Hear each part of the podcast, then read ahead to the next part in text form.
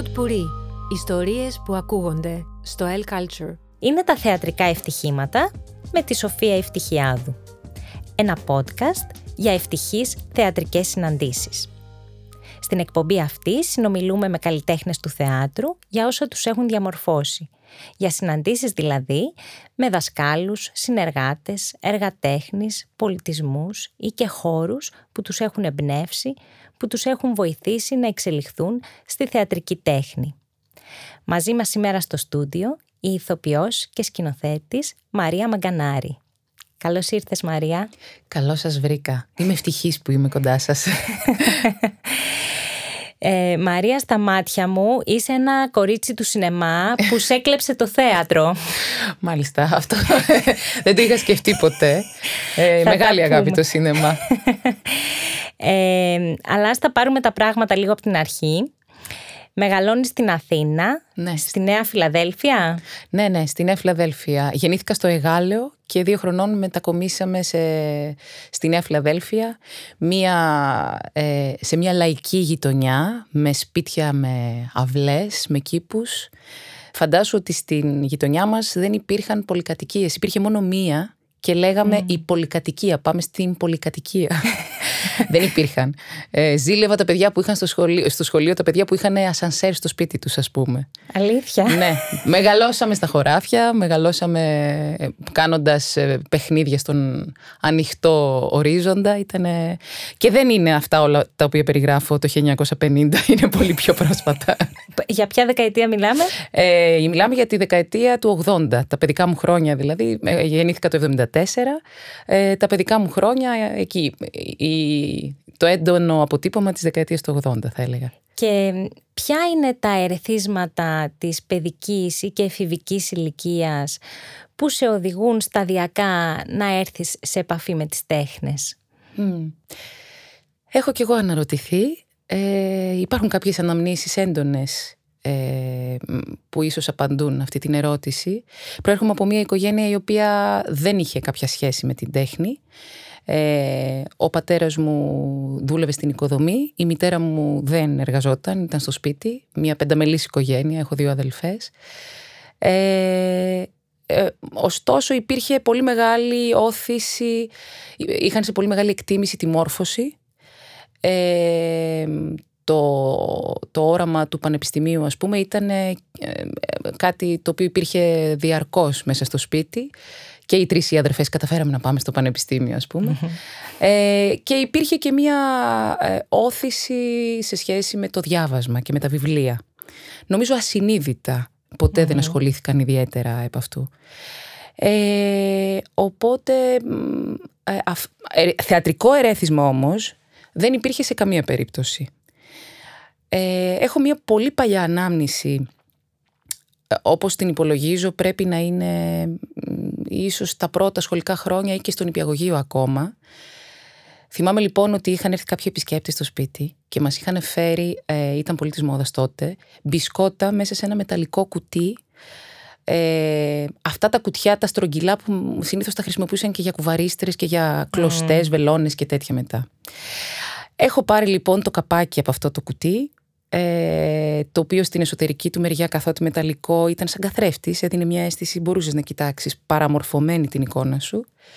Το έχω τοποθετήσει στο μέτωπό μου, ε, λοξά, ούτως ώστε να αντανακλά το πάτωμα ή όποια περιοχή έβλεπα και κινούμουν μέσα στο σπίτι πολλές φορές τρέχοντας. Είχε γίνει το αγαπημένο μου παιχνίδι για μέρες.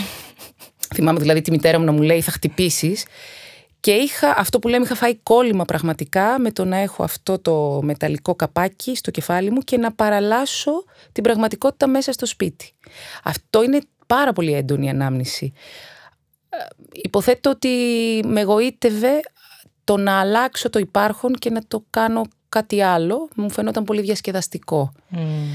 Στη συνέχεια στα σχολικά χρόνια έχω μία, έχω μία ανάμνηση, πολύ έντονη επίσης, ε, που σχετίζεται με την ποίηση. Ε, μ, ε, είναι μ, εκεί τα, τα χρόνια του Πασόκ, έχουν αλλάξει τα βιβλία προσφάτως. Εγώ πηγαίνω στη Δευτέρα Δημοτικού, σε ένα δημόσιο σχολείο. Ε, και μ, στο αναγνωστικό του Δημοτικού υπάρχει ένα ποίημα υπάρχουν διάφορα ποίηματα και γενικά υπάρχουν, είναι πολύ προοδευτικά τα βιβλία σε σχέση με αυτό που προϋπήρχε. Έτσι χαρακτηρίζονται, αυτή είναι η περιραίουσα ατμόσφαιρα. Ε, και στο βιβλίο της Δευτέρας Δημοτικού λοιπόν υπάρχει το ποίημα του εμπειρίκου. Ε, η ποίηση είναι ανάπτυξη στήλβοντος ποδηλάτου ε, κλπ. Ε, το οποίο μου κάνει τρομερή εντύπωση. Προφανώς υποθέτω ότι δεν καταλάβαινε και τίποτα τότε. Όμως αυτή η χρήση των λέξεων με αυτόν τον τρόπο, αυτές οι εικόνες που δημιουργούσε, το ότι υπήρχε και καθαρεύουσα μέσα που τι ήταν αυτό ας πούμε ή κάπως έτσι μου φαινόταν αυτή η περίεργη γλώσσα. Ε, θυμάμαι ότι μου είχε κάνει τρομερή εντύπωση και μία από τις εργασίες που ζητιόταν από κάτω στο αναγνωστικό ήταν να γράψουμε κι εμείς ένα ποίημα. Και εννοείται έτσι ξεκίνησε η ποιητική μου καριέρα. Ξεκίνησα να γράφω ποίηματα στη Δευτέρα Δημοτικού και έγραφα για πάρα πολλά χρόνια. Δηλαδή σίγουρα μπορεί και στα πρώτα χρόνια του Πανεπιστημίου. Ε, ναι, τα έχω κρατήσει. Κάποια από αυτά τα έχω κρατήσει. Τα κρατήσει. ναι. Και Μαρία αποφάσισες τελικά να σπουδάσεις τη φιλοσοφική. Πώς ε, πήρες αυτή την απόφαση και βρίσκεσαι στα Γιάννενα, ναι, αν στα δεν κάνω λάθος; Μεσολαβεί το γυμνάσιο και το λύκειο που ε, πήγα σε πολύ, ήμουν πολύ τυχερή που πήγα σε πολύ καλά δημόσια σχολεία. Συνάντησα εξαιρετικούς καθηγητές. Έχει, έχει μεγάλη σημασία να τα λέμε αυτή τη... Φυσικά. Ξέρω εγώ, αν, αν, αν μπορούμε να πούμε ότι τα τελευταία χρόνια απαξιώνεται ο θεσμός της δημόσιας ε, ήμουν πολύ τυχερή λοιπόν γιατί στο γυμνάσιο είχα εξαιρετικούς καθηγητές όπως και στο Λύκειο, το Πολυκλαδικό Λύκειο της Νέας Φιλαδέλφειας που ήταν ένας χώρος απίστευτης ελευθερίας αλλά και υψηλού επίπεδου Ε, και λοιπόν συνάντησα πολλούς καθηγητές οι οποίοι ε, ήμουν, ήμουν γενικά μια καλή μαθήτρια, ήμουν ένα παιδί το οποίο άνθησε στο σχολείο. Και Ήδη από τον Όμηρο, από, από το μεταφρασμένο Όμηρο από την πρώτη γυμνασίου, νομίζω ότι είχα αποφασίσει ότι θα, η κατεύθυνση που με τραβάει είναι αυτή. Τέλος πάντων τα γράμματα, σαν να λέμε τα, η φιλολογία, η λογοτεχνία, ήδη, ήδη φαινόταν ότι με τραβούσε πολύ αυτό. Ε, και στο Λύκειο, παρότι στο σχολείο υπήρχε θεατρική ομάδα, η οποία έχει βγάλει και, και πολύ καλούς ηθοποιούς και μάλιστα ηθοποιούς που δουλεύουν και επαγγελματίες, την Ιωάννα Παπά, την Λίνα Σακά, που είναι κορίτσια που τελειώσαν αυτό το σχολείο, ε, είναι λίγο μου. Ε, εγώ τότε δεν πήγα σε αυτή τη θεατρική ομάδα και θυμάμαι ότι έλεγα στον εαυτό μου, μάλιστα τότε εγώ ήταν μια περίπτωση που διοργάνωνα συνέχεια εκθέσεις βιβλίου στις πολιτιστικές εκδηλώσεις. Και τότε έλεγα, δεν είναι ακόμα η ώρα. Τώρα κάνε τις σπουδές σου. Και όντως βρέθηκα στη φιλοσοφική Ιωαννίνων. Ήθελα να φύγω από την Αθήνα. Είχα δηλώσει στην επαρχία αυτό. Νομίζω ο πατέρας μου δεν μου το έχει συγχωρέσει ακόμα. ε, ναι. Και έφυγα για τα Γιάννενα, που φυσικά ήταν αξέχαστα. Αυτά τα φοιτητικά χρόνια στα Γιάννενα τα αναπολούμε όλοι. Ο κεντρικός πυρήνας των φίλων μου είναι από εκείνη την περίοδο. Και εκεί ε, υπάρχει μια σχέση με το θέατρο ή όχι; Γεννιέται τα τελευταία χρόνια, ναι. αφού μεσολαβεί πρώτα μια. Πάλι και εκεί δεν πάω στη θέσπη, στην ομάδα τη θεατρική. Ε, όμως αυτό που συμβαίνει ε, είναι ότι στο τρίτο έτος της φιλοσοφικής ήμουν στο φιλολογικό τμήμα και συγκεκριμένα είχα πάρει την κατεύθυνση ελληνικών σπουδών και μεσαιωνικών ε, έκανα αυτή τη φοβερή κίνηση που πρέπει να κάνουν όλα τα παιδιά κατά τη γνώμη μου, όλοι οι φοιτητές. Ε, πήγα με πρόγραμμα Εράσμους, ε, έφυγα για το Παρίσι. Το ε, Άγιο Εράσμους. Ναι, νομίζω ότι είναι ένας θεσμός που στεναχωριέμαι τόσο πολύ τώρα που καλά δεν ξέρουμε και πού μας πάει η ανθρωπότητα γενικά και ο πλανήτης που πάει. Αλλά αυτές οι μετακινήσεις των ανθρώπων, των νέων ανθρώπων, ε, αυτό το ξεκούνημα από εδώ που είναι όλα έτοιμα και που τέλος πάντων είναι κάπως πιο εύκολα και που πολύ συχνά είναι και οι γονείς κοντά. Αυτό το να φύγεις με όλοι να είσαι 20 χρονών και να βρεθείς στο Παρίσι, το οποίο είναι, δεν μιλάμε τώρα για το ακαδημαϊκό κομμάτι, δεν έχει στα 20 τόσο πολύ αυτό. Αυτά τα ερεθίσματα που αισθάνθηκα ότι πήρα εγώ μαζί με τη φίλη μου την Όλγα που είχαμε πάει τότε, ε, νομίζω ότι ε, άφησαν το αποτύπωμά τους σε όλο αυτό το οποίο είμαι, σε όλα τα οποία έχω κάνει από τότε. Ένα παράθυρο στον κόσμο, λοιπόν. Ένα παράθυρο στον κόσμο, ακριβώς. Εκεί νομίζω ήδη, ήδη από τα Γιάννενα, ε, προφανώς ήταν μια περίοδος με πολλές μουσικές, με πολύ διάβασμα, με πάρα πολύ σινεμά. Πάρα πολύ σινεμά. Δηλαδή. Τι βλέπατε; Ε, ό,τι έβγαινε. Υπήρχαν τέσσερις αίθουσες εκεί. Ε, τέσσερις διαφορετικές παλιές αίθουσες που πια δεν υπάρχουν δυστυχώς στα Γιάννενα και αυτό είναι έτσι λίγο στενάχωρο. Ε, εκεί παρακολουθούσαμε τα πάντα, από αφιερώματα που γινόντουσαν ξέρω, στον Ιταλικό νεορεαλισμό μέχρι το βασικό ένστικτο που είχε βγει τότε. Ή θέλω να πω ήταν όλη η γκάμα των ταινιών. Εμένα πάντα με τραβούσαν οι πιο art ταινίες ε, την Μπονιουέλ, την Γκοντάρ, τα βλέπαμε όλα. Ότι τα δεχόμασταν πολύ. Όχι μόνο εγώ, νομίζω οι περισσότεροι mm-hmm. φοιτητές. Και μετά στο Παρίσι, στο Εράσμους, φαντάζομαι συνεχίζεις και βλέπεις σινεμά πολύ. Στο Εράσμους ε, είναι τα πάντα. Στη Γαλλία, στο Παρίσι είναι τα μουσεία, είναι οι βόλτες στην ίδια την πόλη, όλο αυτό το, το πολυπολιτισμικό το οποίο στην Ελλάδα τότε δεν υπήρχε. Φυσικά μαζί με, τη, με, το, με, με, το, με το άγνωστο που υπάρχει εκεί με το φόβο του αγνώστου και με δηλαδή ένα πράγμα όλο, όλο ανοιχτό. Ε, Ταινίες, ναι, θυμάμαι στην περιοχή της Ορβόνης να πηγαίνουμε από το σινεμά που έπαιζαν από το πρωί και να έχουμε δει κάτι ταινίες, ε, κάτι ρώσικες, κάτι παρατζάνοφ, κάτι...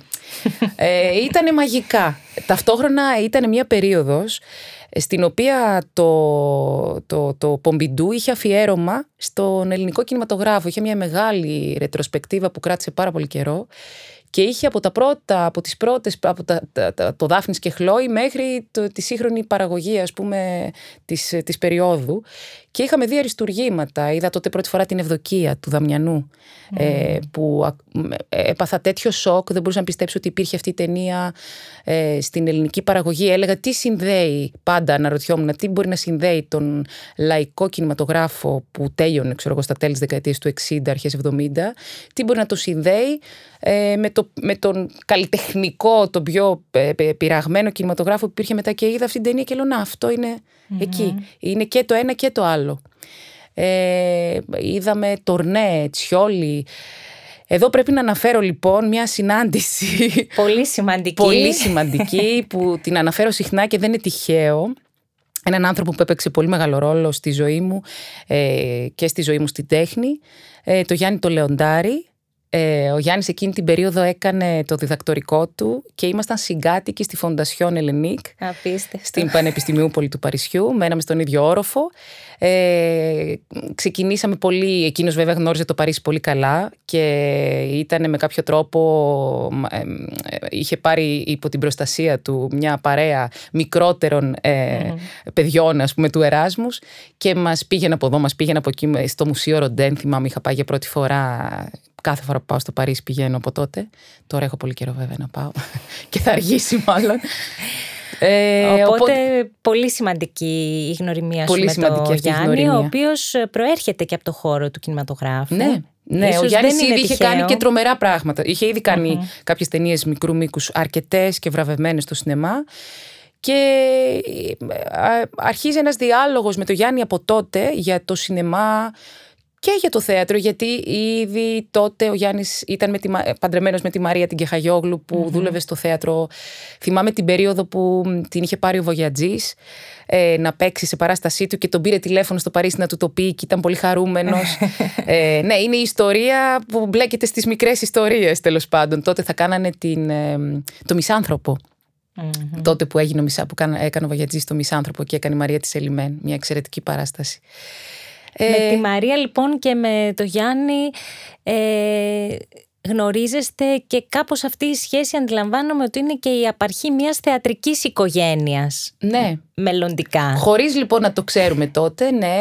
Καταρχάς είναι μια σχέση ζωής. Ε, μιλάμε τώρα ότι αυτή η γνωριμία έγινε το 1995, είναι αρκετά χρόνια.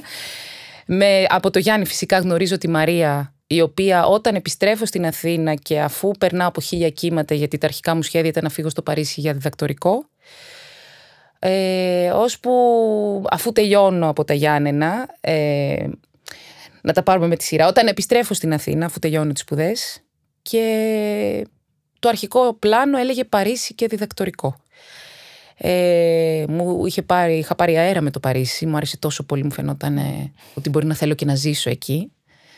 Ε, και μεσολαβούν διάφορα πράγματα και προσωπικά και διάφορα άλλα, όπου αλλάζω γνώμη και αποφασίζω να ασχοληθώ με το θέατρο. Εδώ θα αναφέρω ε, μια παράσταση που είδα και με έκανε να, να πω αν αυτό είναι το θέατρο, με ενδιαφέρει να είμαι κι εγώ ένα κομμάτι του. Ήταν ο ρομαντισμός του Μιχαήλ Μαρμαρινούς στο Ηλίσια Στούντιο.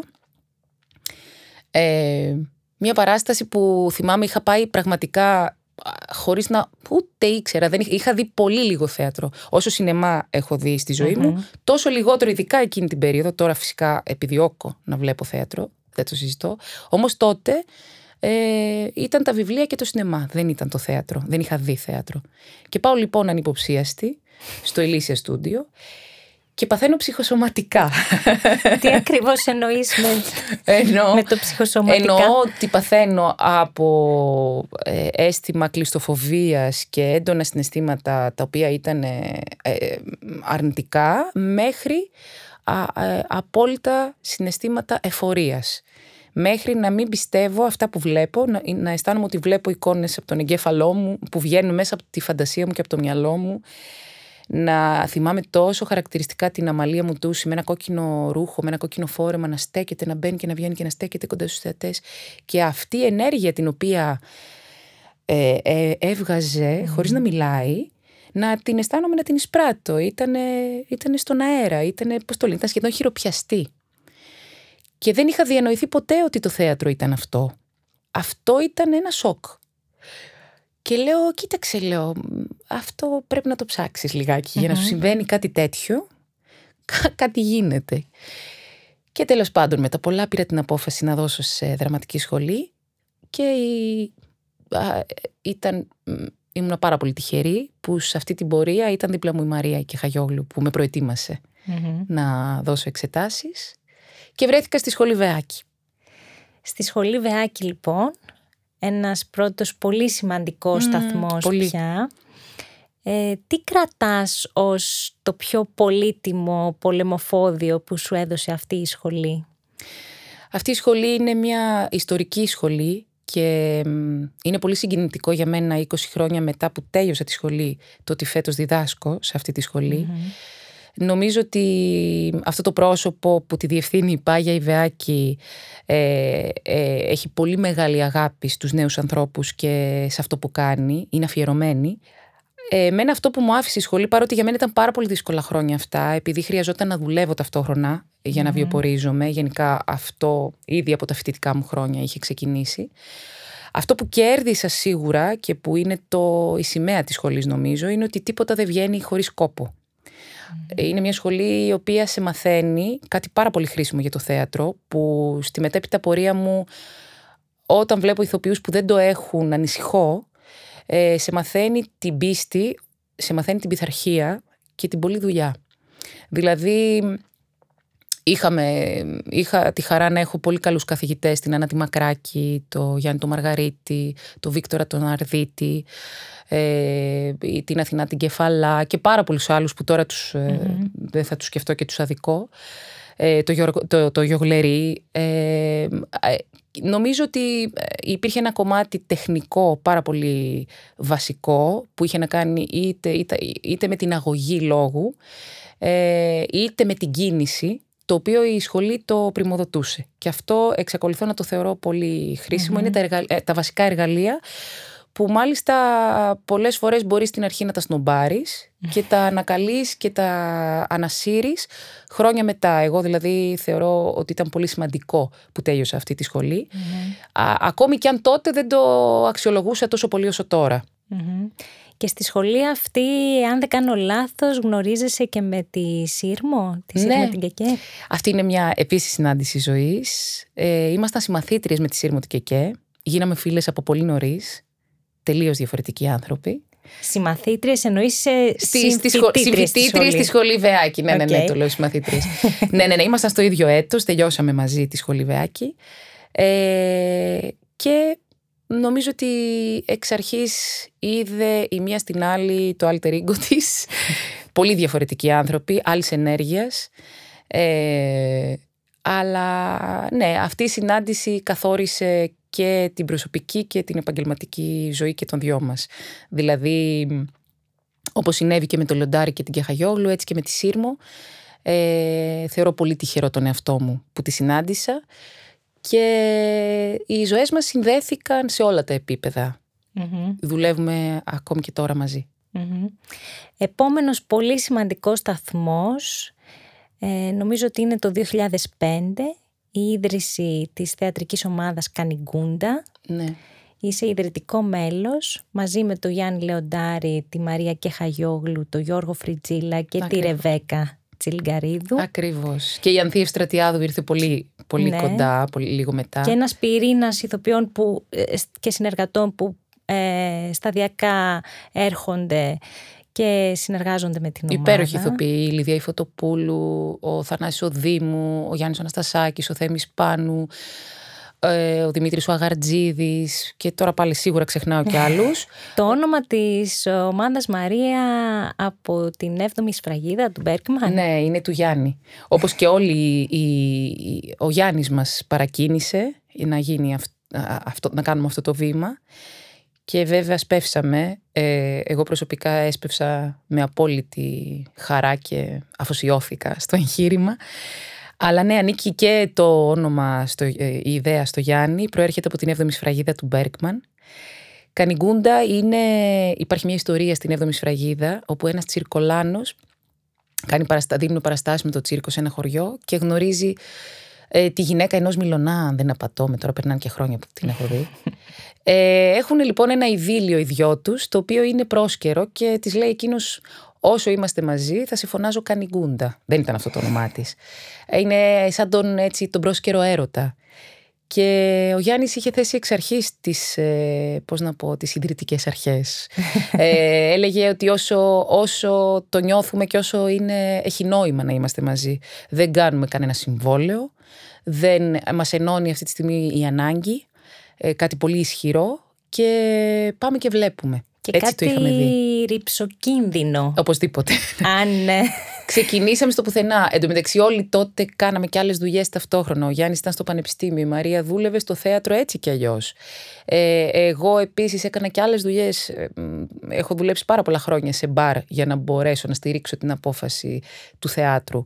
Βρεθήκαμε από πραγματική ανάγκη. Και να σημειώσουμε ότι η ομάδα πειραματίστηκε σε διαφορετικά θεατρικά είδη, επιχειρώντας να ασκηθεί σε ποικίλους θεατρικούς ε, κώδικες, παρουσίασε τόσο κλασικούς όσο και σύγχρονους συγγραφείς, αλλά και πρωτότυπες ε, συνθέσεις. Ναι, ναι. Θα αναφέρω εδώ μόνο τίτλους παραστάσεων έτσι Ναι. ορισμένους ενδεικτικά.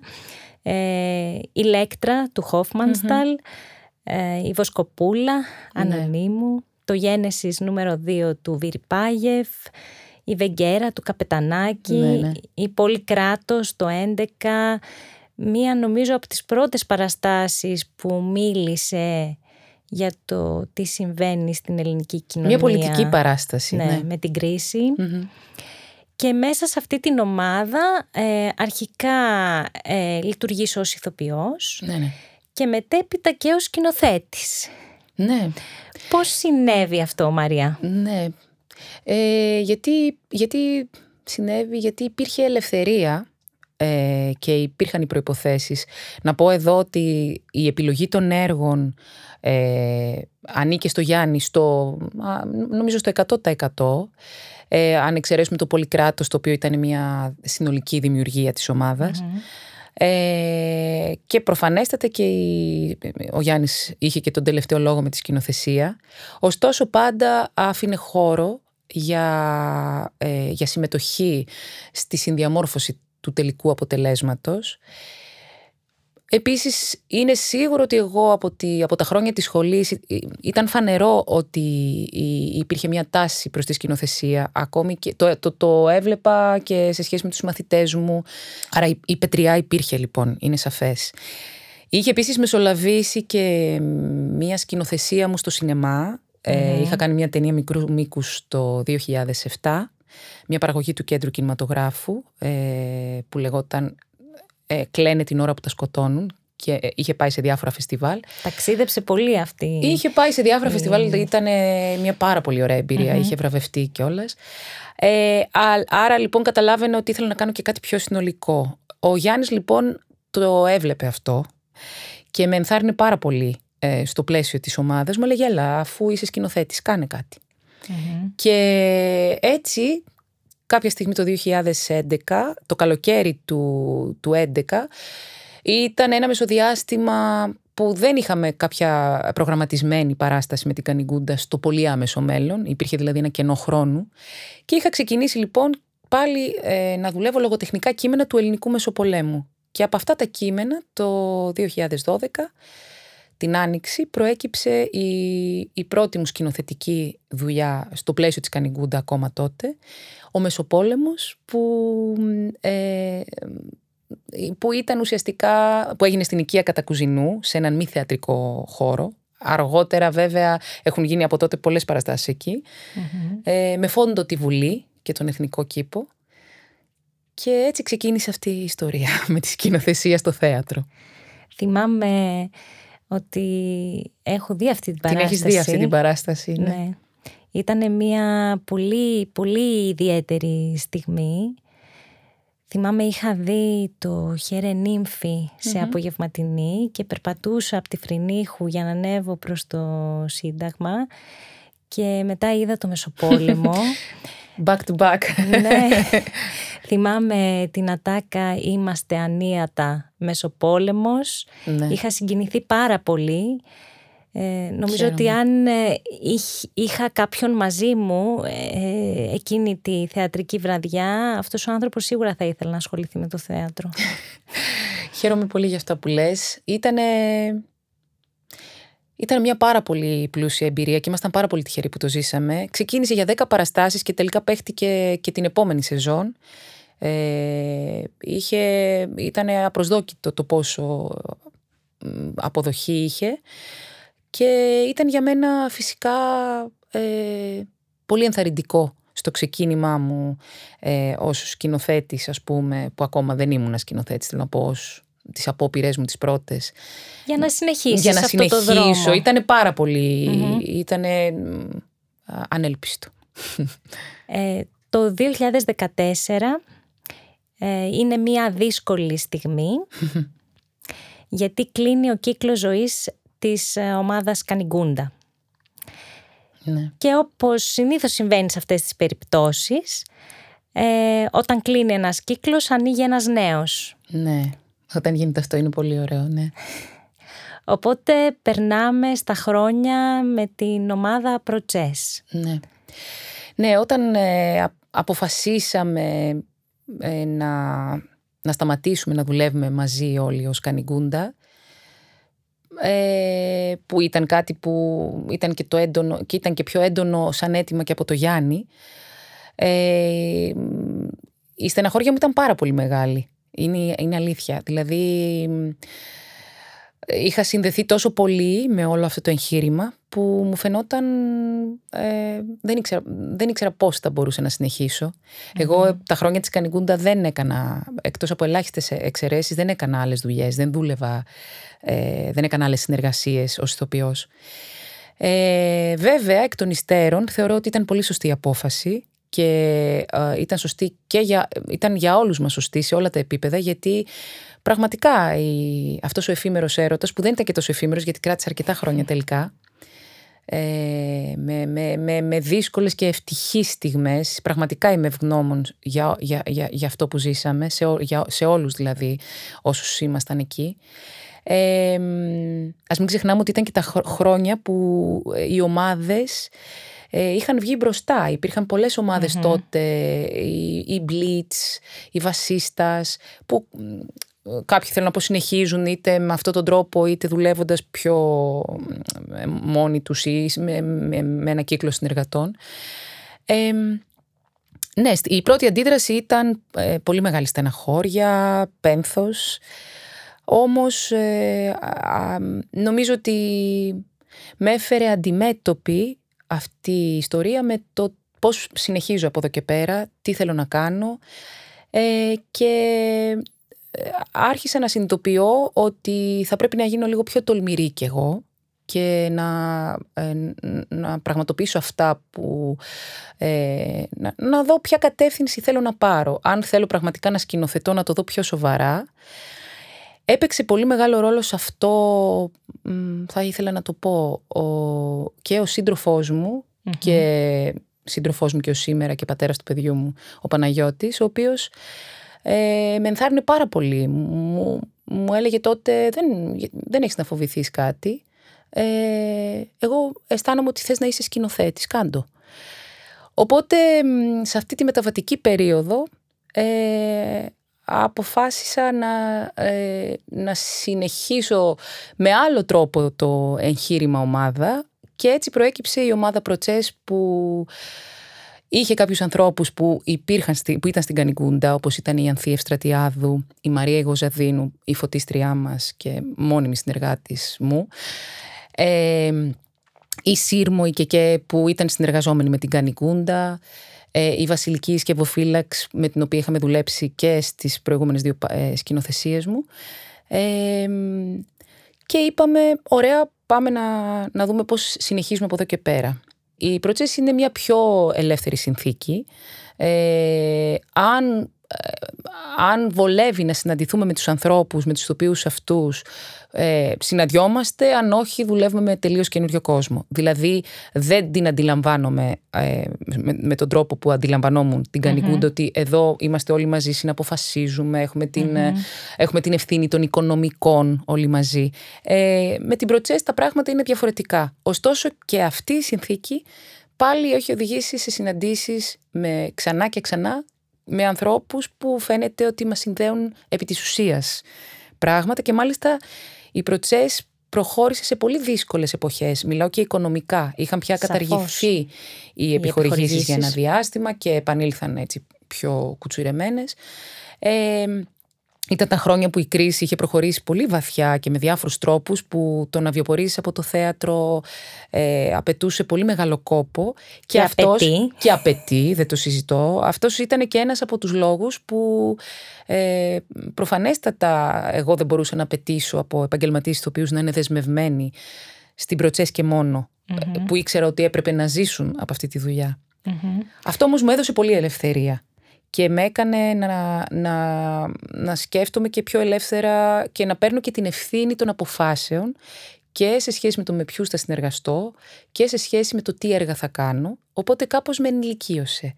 Μετά ας πούμε την περίοδο της Κανιγκούντα που είχα έτσι το upholding εκεί, την αγκαλιά, ε, ήρθα αντιμέτωπη και με, πιο, έτσι, με μια πραγματικότητα πιο σκληρη που έχει να κάνει με λογιστικά, με εταιρείες, με, με όλα αυτά από πίσω.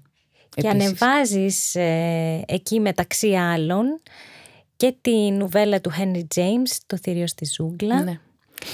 και τη φθινοπορεινή βασισμένη στην ταινία του Μπέρκμαν. Ναι. Και έχω την αίσθηση ότι σταδιακά απαλλάσσεσαι από ένα άγχος, να το πω, ανησυχία να το πω, ε, από ένα άγχος για τη φόρμα. Και σταδιακά σε, αυτή τη, σε αυτά τα χρόνια επιστρέφεις στον ηθοποιό και το κείμενο. Ε, κάτι που στο Θείο Βάνια, αυτή την παράσταση που σκηνοθέτησες και παίχτηκε με πολύ μεγάλη επιτυχία τις δύο προηγούμενες σεζόν. Ναι. Ε, στο Θείο Βάνια λοιπόν είναι ε, 100% ορατό. Ε, θέλω να σε ρωτήσω λοιπόν Πώς ε, συνέβη αυτή η επιστροφή στο κείμενο και στον ηθοποιό; Είναι πολύ ενδιαφέρουσα για μένα αυτή η παρατήρηση και είναι κάτι το οποίο ε, έχω αρχίσει και εγώ να το σκέφτομαι. Γιατί όταν συμβαίνουν αυτά, συμβαίνουν ασυνείδητα Δηλαδή ή τέλος πάντων σε μένα. Σκέφτομαι λοιπόν και εγώ αυτή τη διαδρομή που είναι σίγουρα άρρηκτα δεμένη με την ιστορία της ομάδας, της Κανιγκούντα από πριν.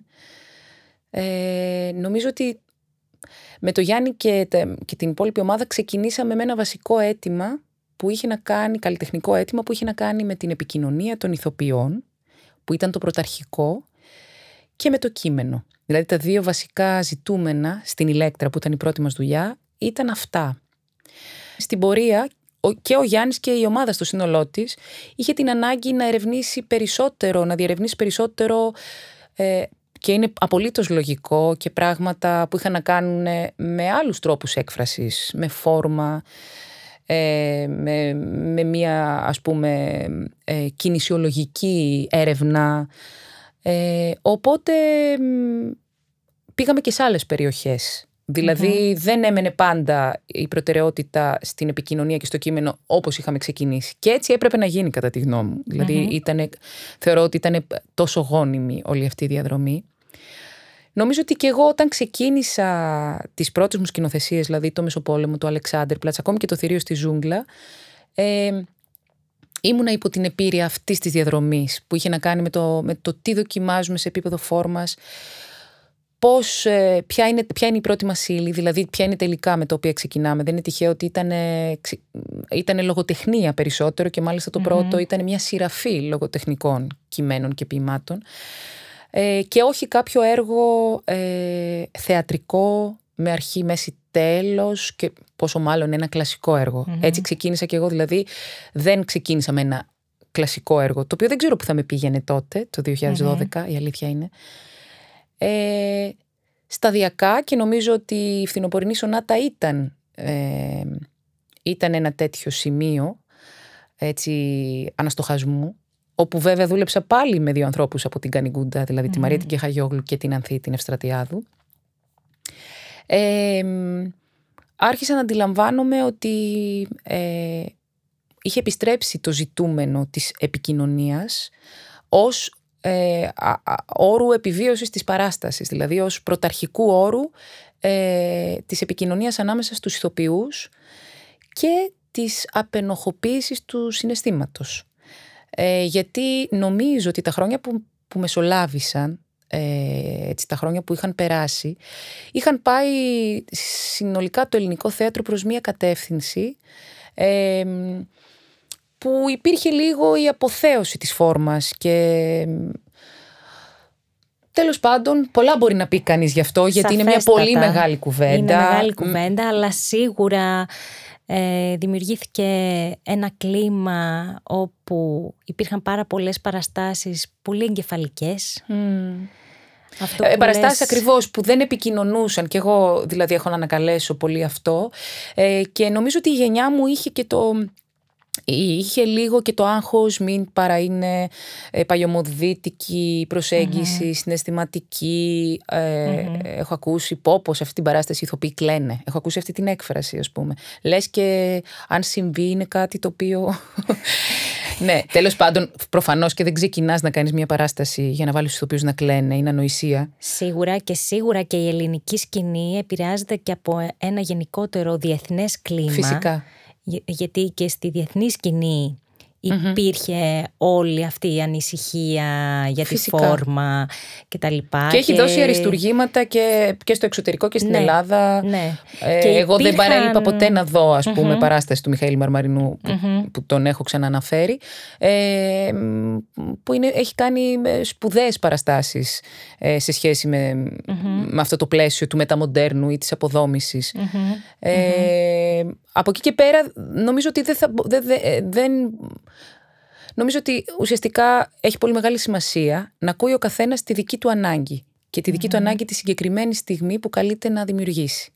Γιατί τίνω να πιστεύω πρώτον ότι δεν έχουμε πάρα πολλά πράγματα να πούμε ο κάθε άνθρωπος γιατί είμαστε ένας οργανισμός περιορισμένος. Θέλω να πω, έχουμε τα βιώματά μας, ε, μπορεί να υπάρχουν και όλα αυτά που βλέπουμε και παρακολουθούμε, αλλά δεν, η τέχνη μας δεν μπορεί να ε, καθορίζεται ε, από αυτά που βλέπουμε. Αυτά που βλέπουμε είναι αυτά που βλέπουμε, δεν είναι αυτά που κάνουμε. Εγώ βλέπω έργα της Πίνα Μπάους, την οποία επίσης λατρεύω και μια παράστασή της, ας πούμε, που είχα δει τότε που ήμουν ακόμη στη σχολή στο Ηρώδιο, θυμάμαι το 1980, ήταν επίσης ένα σοκ. Δηλαδή είχα πει ότι αυτό το πράγμα είναι μαγικό. Μα δεν θα μπορούσα ποτέ εγώ, η Μαρία από την Εφλαδέλφια, να κάνω κάτι σαν της Σπίνα Μπάους, ούτε καν να μιμηθώ κάτι. Δηλαδή είναι σίγουρο ότι πρέπει να ψάξω στον πυρήνα το δικό μου, ε, αυτού που είμαι, για να δω τι έχω να πω. Και προφανώς αυτό χρειάζεται, ναι, χρειάζεται κάποια χρόνια να το ψάξεις, να πας από εδώ, να πας από εκεί, να κάνεις αστοχίες. Δεν γίνεται αλλιώς. Και ούτε και ποτέ το βρίσκεις Ε, γιατί μετά μπορεί απλά να επαναλαμβάνεις τον εαυτό σου και κάτι που βρήκες τώρα, να θεωρείς ότι είναι και το ε, κάτι κορυφαίο ας πούμε και να, να περιχαρακωθείς γύρω από αυτό και να μην λέει και τίποτα. Τι είναι μοντέρνο για σένα σήμερα Μαρία; Μοντέρνο, μοντέρνο στο το μοντέρνο στο θέατρο ε, σίγουρα δεν είναι το μεταμοντέρνο για μένα πια. Ε, μου φαίνεται κάτι παλιό. Δεν, με, δεν μ' αρέσει ούτε και να το βλέπω. Ακόμη και στις καλές εκδοχές του το βαριέμαι. Μου φαίνεται προβλέψιμο. Βλέπω τους μηχανισμούς. Βλέπω τις γραφές. Ε, εγώ αναρωτήθηκα κάποια στιγμή αν μπορώ να κάνω κάτι το οποίο να είναι ολοκληρωμένο. Να είναι έναν κόσμο ε, που να, στον οποίο ο θεατής να μην είναι υποχρεωμένος να βλέπει τις γραφές του. Να, να, να μπει μέσα σε αυτό σαν να είναι ένα, ε, ένα όλον, ένα σύμπαν. Και προς αυτή την κατεύθυνση κινήθηκα. Νομίζω το, το μοντέρνο, ε, όπως το αντιλαμβάνομαι εγώ, ε, μας πάει πάλι στο, πίσω στον ηθοποιό. Πιστεύω ότι ε, οφείλουμε να είμαστε Και για πολλούς λόγους κιόλας. Εγώ το αισθάνομαι και, και σχεδόν πολιτικά, πώς να πω. Δηλαδή και με πολιτικούς όρους το να είναι ο ηθοποιός πιο ενεργός ε, στη, στην πρόβα με πολλούς τρόπους και, και παρόν και συναισθηματικά αυτή την εποχή δεν νομίζω ότι έχουμε, δεν έχουμε περιθώρια να αφήνουμε απ' έξω το, αυτό το κομμάτι για να κάνουμε μόνο κριτική ας πούμε, στο θέατρο ή για να φτιάξουμε... Ε... Παραστάσεις συνθήματα. Ναι, έτσι, έτσι νομίζω. Αυτή είναι mm. τουλάχιστον η δική μου, γιατί πραγματικά αυτά είναι τόσο προσωπικά. Αυτή είναι η δική μου, είναι η δικη μου αναγκη Και επίσης τα κείμενα τα, ε, τώρα μπορεί να είναι και το ότι μεγαλώνω, δεν ξέρω. Μπορεί να είναι κάποιος να το εκλάβει και σαν κάτι, σαν συντηρητικοποίηση. Όμως έχουν αρχίσει πραγματικά να με ενδιαφέρουν τα μεγάλα κείμενα του θεατρου και τα παλιότερα κείμενα, για να είμαι ειλικρινής. Και θα έλεγα ότι έχω και ένα έλλειμμα. Δεν έχω ψάξει και τόσο πολύ τα σύγχρονα κείμενα. Ωστόσο, στα παλιότερα βρίσκεις αυτούς τους πιο ανθρώπινους ανθρώπους, τους πιο ανθρώπινους ήρωες και είναι κάτι που με ενδιαφέρει. Δηλαδή αυτή η εμπειρία με τον Τζέχοφ ας πούμε είναι... ήταν πολύ μεγάλο μάθημα, πολύ μεγάλη ιστορία. Όπως και με τον Ντένις Βίλιαμς η νύχτα της Ιγκουάνου που ξεκινήσαμε αλλά λόγω του... Που εκκρεμεί να δούμε αυτή την παράσταση. Που εκκρεμεί να δούμε και εμείς πότε μόλις, θα τη... μόλις ξεφύγουμε από όλα αυτά Μακάρι, αμήν. που ζούμε. ναι. ε, έχει μεγάλη σημασία να μπαίνεις στον κόσμο ενός συγγραφέα και να βλέπεις ε, τον τρόπο που, που δομεί ε, το σύμπαν του ε, και πώς, ε, πώς φτιάχνει κάποιους ανθρώπους ας πούμε στα τέλη του 19ου αιώνα και με ποιο τρόπο αυτοί οι άνθρωποι ζωντανεύουν σήμερα. Είναι μια, ένα μεγάλο έτσι, εγχείρημα, δύσκολο και... Μεγάλη πρόκληση. Και πώς αφορά τους σημερινους όλο αυτό, έτσι, τους mm σημερινούς ανθρώπους προφανώς, γιατί κανείς δεν ενδιαφέρεται για παραστάσεις μουσείου. Θα σε πάω τώρα σε ένα άλλο θέμα, στη μητρότητα. Oh. Ε, Αυτό κι αν είναι σταθμός. Παύση. λοιπόν, το 2016 ναι. γίνεσαι και μαμά. Ναι. Ε, η μητρότητα έχει επηρεάσει τη δουλειά σου και με ποιο τρόπο; Η μητρότητα έχει επηρεάσει το, το, το, το παραμικρό κομμάτι της ύπαρξής μου και νομίζω ότι αυτό ισχύει σε όλες τις γυναίκες. Δεν νομίζω ότι υπάρχει κάποια γυναίκα που μπορεί να το αρνηθεί. Αλλάζει τα πάντα. Ήρθε ο Κώστας, ε, ο γιος μου, στη ζωή μας και ήταν ε, σαν να έσκασε μία βόμβα ευτυχίας. Ε, ήταν κάτι το οποίο το ήθελα πάρα πολύ και το κατάλαβα εκ των υστέρων πόσο πολύ το ήθελα. Τον πρώτο καιρό που είχα γεννήσει είχα δει ένα όνειρο τον τραγουδιστή το Ρόι Όρμπισον στον ύπνο μου. Και λέω από πού και ως πού να βλέπω εγώ αυτόν τον άνθρωπο; Να βλέπω αυτό τον τραγουδιστή που ούτε καν μ' αρέσει ή τον ακούω. Και κάποια στιγμή το είχα πει στον ψυχοθεραπευτή μου, γιατί ένα μεγάλο κεφάλαιο της ζωής μου είναι και η ψυχοθεραπεία. Ε, και μου λέει ποιο τραγούδι λέει αυτός ο τραγουδιστής, ποιο ξέρεις; Και του λέω anything you want, you got it. και τότε συνειδητοποίησα ότι αυτό είχε να κάνει με, τη, με το ότι γέννησα ότι αποκτήσαμε παιδί. Ε, ναι, θα μπορούσα να μιλάω ώρες για αυτή την, ε, την ιστορία της μητρότητας. Είναι πολύ μεγάλο κεφάλαιο. Ας μείνω λίγο στο ότι ε, ένα πράγμα που συμβαίνει μοιραία είναι ο περιορισμός του χρόνου. Ακριβώς το ότι ε, δεν μπορείς να δουλεύεις με τους όρους που δούλευες στο παρελθον Να πω επίσης ότι για τις γυναίκες είναι εξαιρετικά ε, δύσκολος ο συνδυασμός.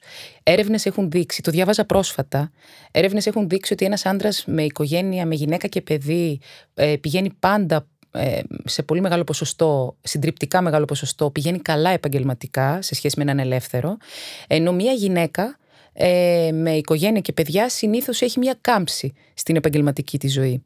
Άρα πρέπει να συνυπολογίσουμε το τι δυσκολίες έχει να υπερνικήσει μια γυναίκα που τον πρώτο καιρό μπορεί να θυλαζει ε, που έχει ένα παιδί με το οποίο είναι πάρα πολλούς τρόπους συνδεδεμένη, ειδικά τα πρώτα χρόνια ε, εγώ θυμάμαι, έχω βγει από παράσταση. Έχω βγει από παράσταση μια μέρα που ήθελα να πάρω τηλέφωνο, αν είχε. σε παράσταση την οποία έπαιζα εννοώ, για να πάρω τηλέφωνο να δω αν είχε πέσει ο πυρετο ε, έτσι, μιλάμε για, για πολύ μεγάλη δυσκολία να συνδυαστούν. Συν το γεγονός ότι αν δουλεύεις βράδυ στο θέατρο, είναι πάρα πολύ δύσκολο να χάνεις το να κοιμίζεις το παιδί. Λοιπόν, ο χρόνος λοιπόν προετοιμασίας μιας παράστασης αλλάζει. Αυτό όμως έχει και το θετικό ότι ε, θέλοντας και μη γίνεσαι πιο συγκροτημένος, συγκροτημένη, πιο συγκεντρωμένη και σταματάς λίγο την έτσι, το αναμάσιμα, λίγο το, το ναρκισιστικό του εαυτού σου και το να πάμε λίγο και από εδώ, να πάμε λίγο και από εκεί, να το ψάξουμε λίγο και έτσι και αλλιώς. Και γίνεσαι λίγο πιο εκ των πραγμάτων. Αναγκάζεσαι να πας πιο στοχευμενα και στην περίοδο της προετοιμασίας αλλά και στην ίδια την πρόβα. Ε, θα έλεγα ότι επειδή έχω μία τάση ακριβώς να αφήνομαι σε όλο αυτό το πράγμα και επειδή είμαι και αρκετά εγκεφαλική, ε, νομίζω ότι τελικά ως προς αυτό μου έκανε καλό. Δηλαδή βλέπω ότι οι παραστάσεις που έγιναν μετά, το, μετά την έλευση του γιού μου ε, πραγματικά ε, ήταν, πολύ, ήταν πιο συγκροτημένες και ακόμη και στη, στο πλαίσιο της προετοιμασίας τους και της ε, πραγμάτωσής τους.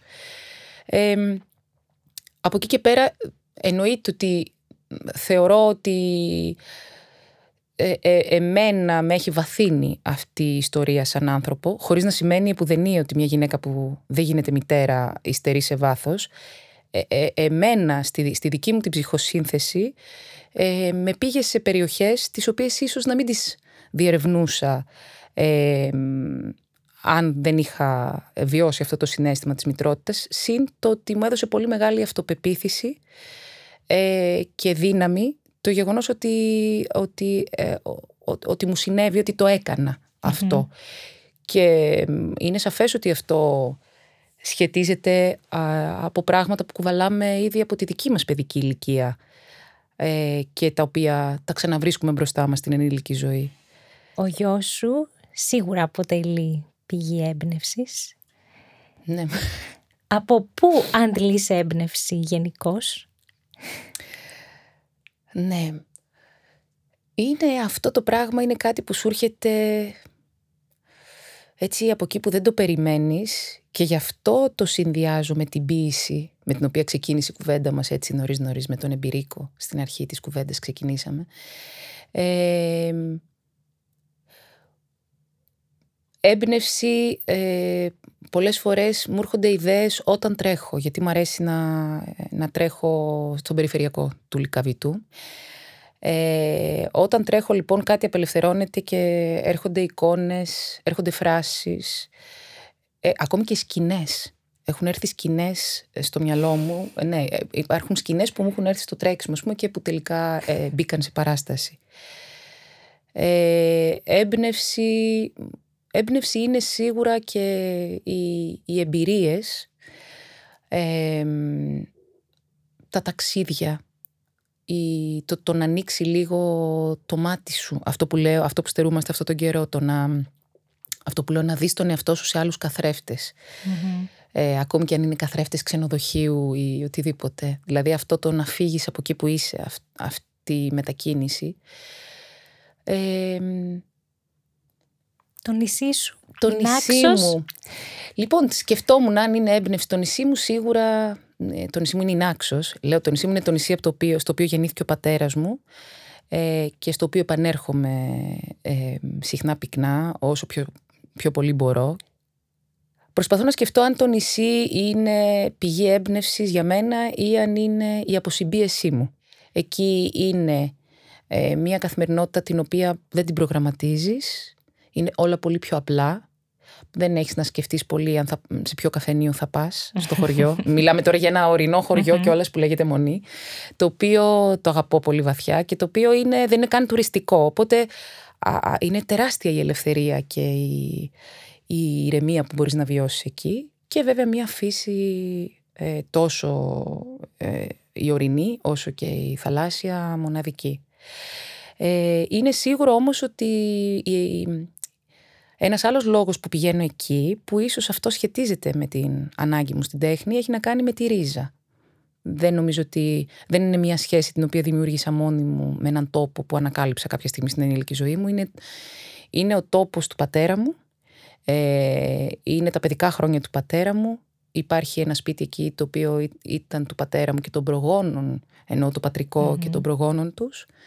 Ε, άρα είναι ένας δεσμός, είναι ένας τρόπος να βρω να βρω τον πατέρα μου, να βρω τους προγόνους μου, να βρω το από πού προέρχομαι, το οποίο νομίζω κάποια στιγμή στην ενήλικη ζωή μας το αναζητούμε όλοι λίγο πολύ με διάφορους τρόπους. Συνειδητά ή υποσυνείδητα. Ναι, έχω την αίσθηση πως ναι, έχει να κάνει ίσως με έναν έτσι προσδιορισμό, αυτοπροσδιορισμό και με το που πατάω. Ε, και σίγουρα αυτό το κομμάτι, ιδίως και θα έλεγα μέσω και της μουσικής του, ε, το νησί μιλάω και μέσω της μουσικής και του χορού ε, την αγαπώ πάρα πολύ τη, τη μουσική από τον τόπο μου. Το βιολί δηλαδή για μένα είναι το όργανο που με συγκινεί ε, πολύ βαθιά. Ε, και μέσω του χορού που επίσης ε, νομίζω ότι δεν έχω ξεθεωθεί να χορεύω ποτέ όσο όταν χορεύω σε πανηγύρια στο χωριό μου. Ε, άρα ναι, έρχεται έτσι εξ και έχει, σίγουρα το εμπεριέχω, δηλαδή σίγουρα με, με έχει, έχει αφήσει το στίγμα του με πολλούς τρόπους. Μέσα από τον τρόπο που έχει διαμορφωθεί η αισθητική μου, ναι, η ανάγκη μου, ε, το πώς βλέπω τον κόσμο. Και τον βλέπεις, ε, Μαρία, νομίζω πάντα και λίγο με μια ποιητική ματιά. Το τελευταίο διάστημα... Δεν μας σώζει τίποτα άλλο. Τελευταία έχω καταλήξει εκεί. Αλήθεια είναι. Αν, αν τα βλέπουμε τα πράγματα μόνο στην πραγματικότητά τους, εγώ, εγώ, εγώ δεν μπορώ πραγματικά. Το έχω, έχω καταλάβει ότι η μετωνυμική, ας πούμε, η, έτσι, η ποιητική θέση της πραγματικότητας με κρατάει σε μια ισορροπία. Αν δεν το κάνω αυτό, η πολλή πραγματικότητα με συντρίβει Και νομίζω ότι αυτό συμβαίνει σε πάρα πολύ κόσμο. Σε πολύ κόσμο και ιδιαίτερα αυτό το διάστημα. Βεβαίως. Ιδιαίτερα αυτό το διάστημα. Όταν υπάρχει ζόφο από παντού και δεν μπορεί να αυτό να ισοφαριστεί από ένα παράθυρο που σε πάει, σου ανοίγει έναν άλλο χώρο που αυτό κάνει η τέχνη, είτε τη φτιάχνεις την τέχνη, είτε τη βιώνεις, όταν στερείται ο κόσμος αυτό το πράγμα, αυτό πρέπει να το καταλάβουν όλοι. Το λέω και με αφορμή με το αν θα μείνουν, αν θα είναι ποτέ ανοιχτά ή κλειστά τα θέατρα αυτή την περίοδο mm. κλπ. Που αντιλαμβάνομαι όλους τους κινδύνους και όλο το, όλα τα θέματα που αυτό εγείρει. Ε, Όμως οι άνθρωποι δεν χρειάζονται μόνο να τρώνε και να πίνουν. Αυτός ναι, είναι απαραίτητος όρος επιβίωσης, αλλά ε, υπάρχει, υπάρχει ένας ολόκληρος κόσμος, ο μέσα μας κόσμος, ο οποίος αν δεν τροφοδοτηθεί, πυροδοτεί πολύ ακραίες καταστάσεις και το ξέρουμε αυτό. Ε, και η τέχνη έχει, έχει μια... Το λέω και εντελώς ε, έτσι χρηστικά, πώς να πω. Ε, έχει μια λειτουργία που είναι πολύ πραγματική, πολύ υλική. Όχι κάτι ε, λόγια του αερα Αυτό το διάστημα, Μαρία, συμμετέχεις ως ηθοποιός σε ένα πολύ ενδιαφέρον project, τις ποιητικές συνομιλίες. Ε, μια πρωτοβουλία του Teatro de la Ville ε, σε συνεργασία στην Ελλάδα με τη Στέγη. Ναι. Από ό,τι έχω αντιληφθεί, ένας ηθοποιός στο τηλέφωνο έναν θεατή και μετά από μια συνομιλία του απαγγέλει ένα Ναι. Η ποίηση λοιπόν μπορεί να είναι θεραπευτική. Το πιστεύω. Αλήθεια. Και θα ήθελα σήμερα να κλείσουμε με ποίηση. Ναι, βέβαια και με μεγάλη χαρά.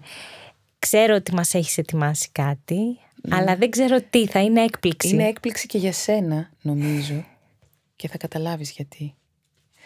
Είναι ένα πολύ αγαπημένο μου ποίημα.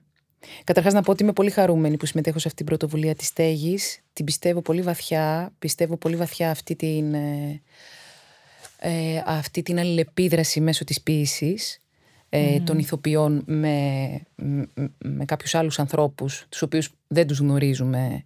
Ε, έρχονται στις παραστάσεις μας κάποιοι από αυτούς αλλά δεν έχουμε ποτέ την ευκαιρία να συνομιλήσουμε μαζί τους με τον τρόπο που το κάνουμε τώρα. Ε, και νομίζω ότι είναι η στιγμή να τους ακούσουμε. Είναι πολύ σωστή χρονική στιγμή με όλα αυτά που συμβαίνουν τριγύρω να, να ακούσουμε λίγο τους, τους ανθρώπους που είναι έξω από, το, από τον κύκλο με το στενό, το θεατρικο και μου δίνει πολύ μεγάλη χαρά που έχω ας πούμε το, την πρόκληση κάθε φορά που κάνω αυτή τη δράση να διαλέξω και να αφιερώσω ένα ποίημα σε έναν άνθρωπο που δεν γνωρίζω που άκουσα μόνο τη φωνή του. Ε, θα σου αφιερώσω λοιπόν αυτό το ποίημα σήμερα Σοφία ε, και θα καταλάβεις γιατί το ανέφερες λίγο πριν. Είμαστε μεσοπόλεμος.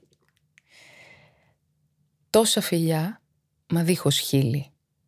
Τόσες σαφές μα δίχως χέρια τόση φρουρή, μα δίχως πύλη, τόσες ειδήσεις, δίχως περιστέρια, τόσοι αγώνες δίχως μάχη, τόσες μαγείες δίχως θάμα. Κρυφά θα φύγει δίχως να έχει αφήσει ούτε ένα ίχνος η γενιά μας. Άλισον, Τζέφρι, Ουίλιαμ, Σάντι, τους ήξερες ποτέ. Άγνωστά μας ονόματα στην αλυσάχνη, τώρα που βούιαξαν πια τα δικά μας. Έρωτας δίχως να αγαπάμε. Ζωή χωρίς ποτέ να ζούμε. Έλα λοιπόν και απόψε ας πάμε να χορέψουμε ή να σκοτωθούμε. Τι μπέρδεμα η ζωή μας, τι ιστορία. Σαν πως να υπάρχει πια ιστορία δική σου ή άλλη. Τι σκαλίζεις τα σπλάχνα του ραδιοφώνου. Ήμασταν θάλασσα και έχουμε γίνει σάπια βροχή και τυποτένια. Ξύσε το λούστρο των ηχιών σου, το ρίμελ, το make-up και μίλησέ μου. Είμαστε μεσοπόλεμος, σου λέω. Ανίατα μεσοπόλεμος. Ας πάμε λοιπόν και απόψε, ας πάμε πάλι κάπου να χορέψουμε ή να σκοτωθούμε. Ευχαριστούμε πάρα πολύ Μαρία. Εγώ σας ευχαριστώ. Το ποίημα είναι του, του Βίρονα Λεοντάρη, ε, ενός σπουδαίου ποιητή και, και ανθρώπου ο οποίος ε, ήμασταν πολύ τυχεροί να μας το έχει παραχωρήσει για εκείνη την παράσταση και με τη δική του φωνή, ακούγονταν στο φινάλε, αν θυμάσαι ναι, Σοφία, στο ναι. Μεσοπόλεμο. Και νομίζω ήταν μεγάλο δώρο. Ε, είναι από την ψυχοστασία, από τη συλλογή του ψυχοστασία του 1972. Ευχαριστούμε πάρα πολύ Μαρία. Εγώ ευχαριστώ. Είναι πολύ ωραίες αυτές οι συναντήσεις. Πραγματικά. Τις έχουμε πολύ ανάγκη και ειδικά αυτή την περίοδο. Ε, έχουν αρκετή ανάμνηση, αλλά νομίζω ότι η ανάμνηση θα μας πάει κάπως και στο μέλλον. Αυτό το ταξίδι και προς τα πίσω έχει δίνει μια φορά για τον μπροστα Σε ευχαριστώ πάρα πολύ. Πέρασα πολύ ωραία. Και εγώ. Ήταν η εκπομπή Θεατρικά Ευτυχήματα με τη Σοφία Ευτυχιάδου, σημερινή καλεσμένη μας στο στούντιο η Μαρία Μαγκανάρη. Ευχαριστούμε για την ακρόαση.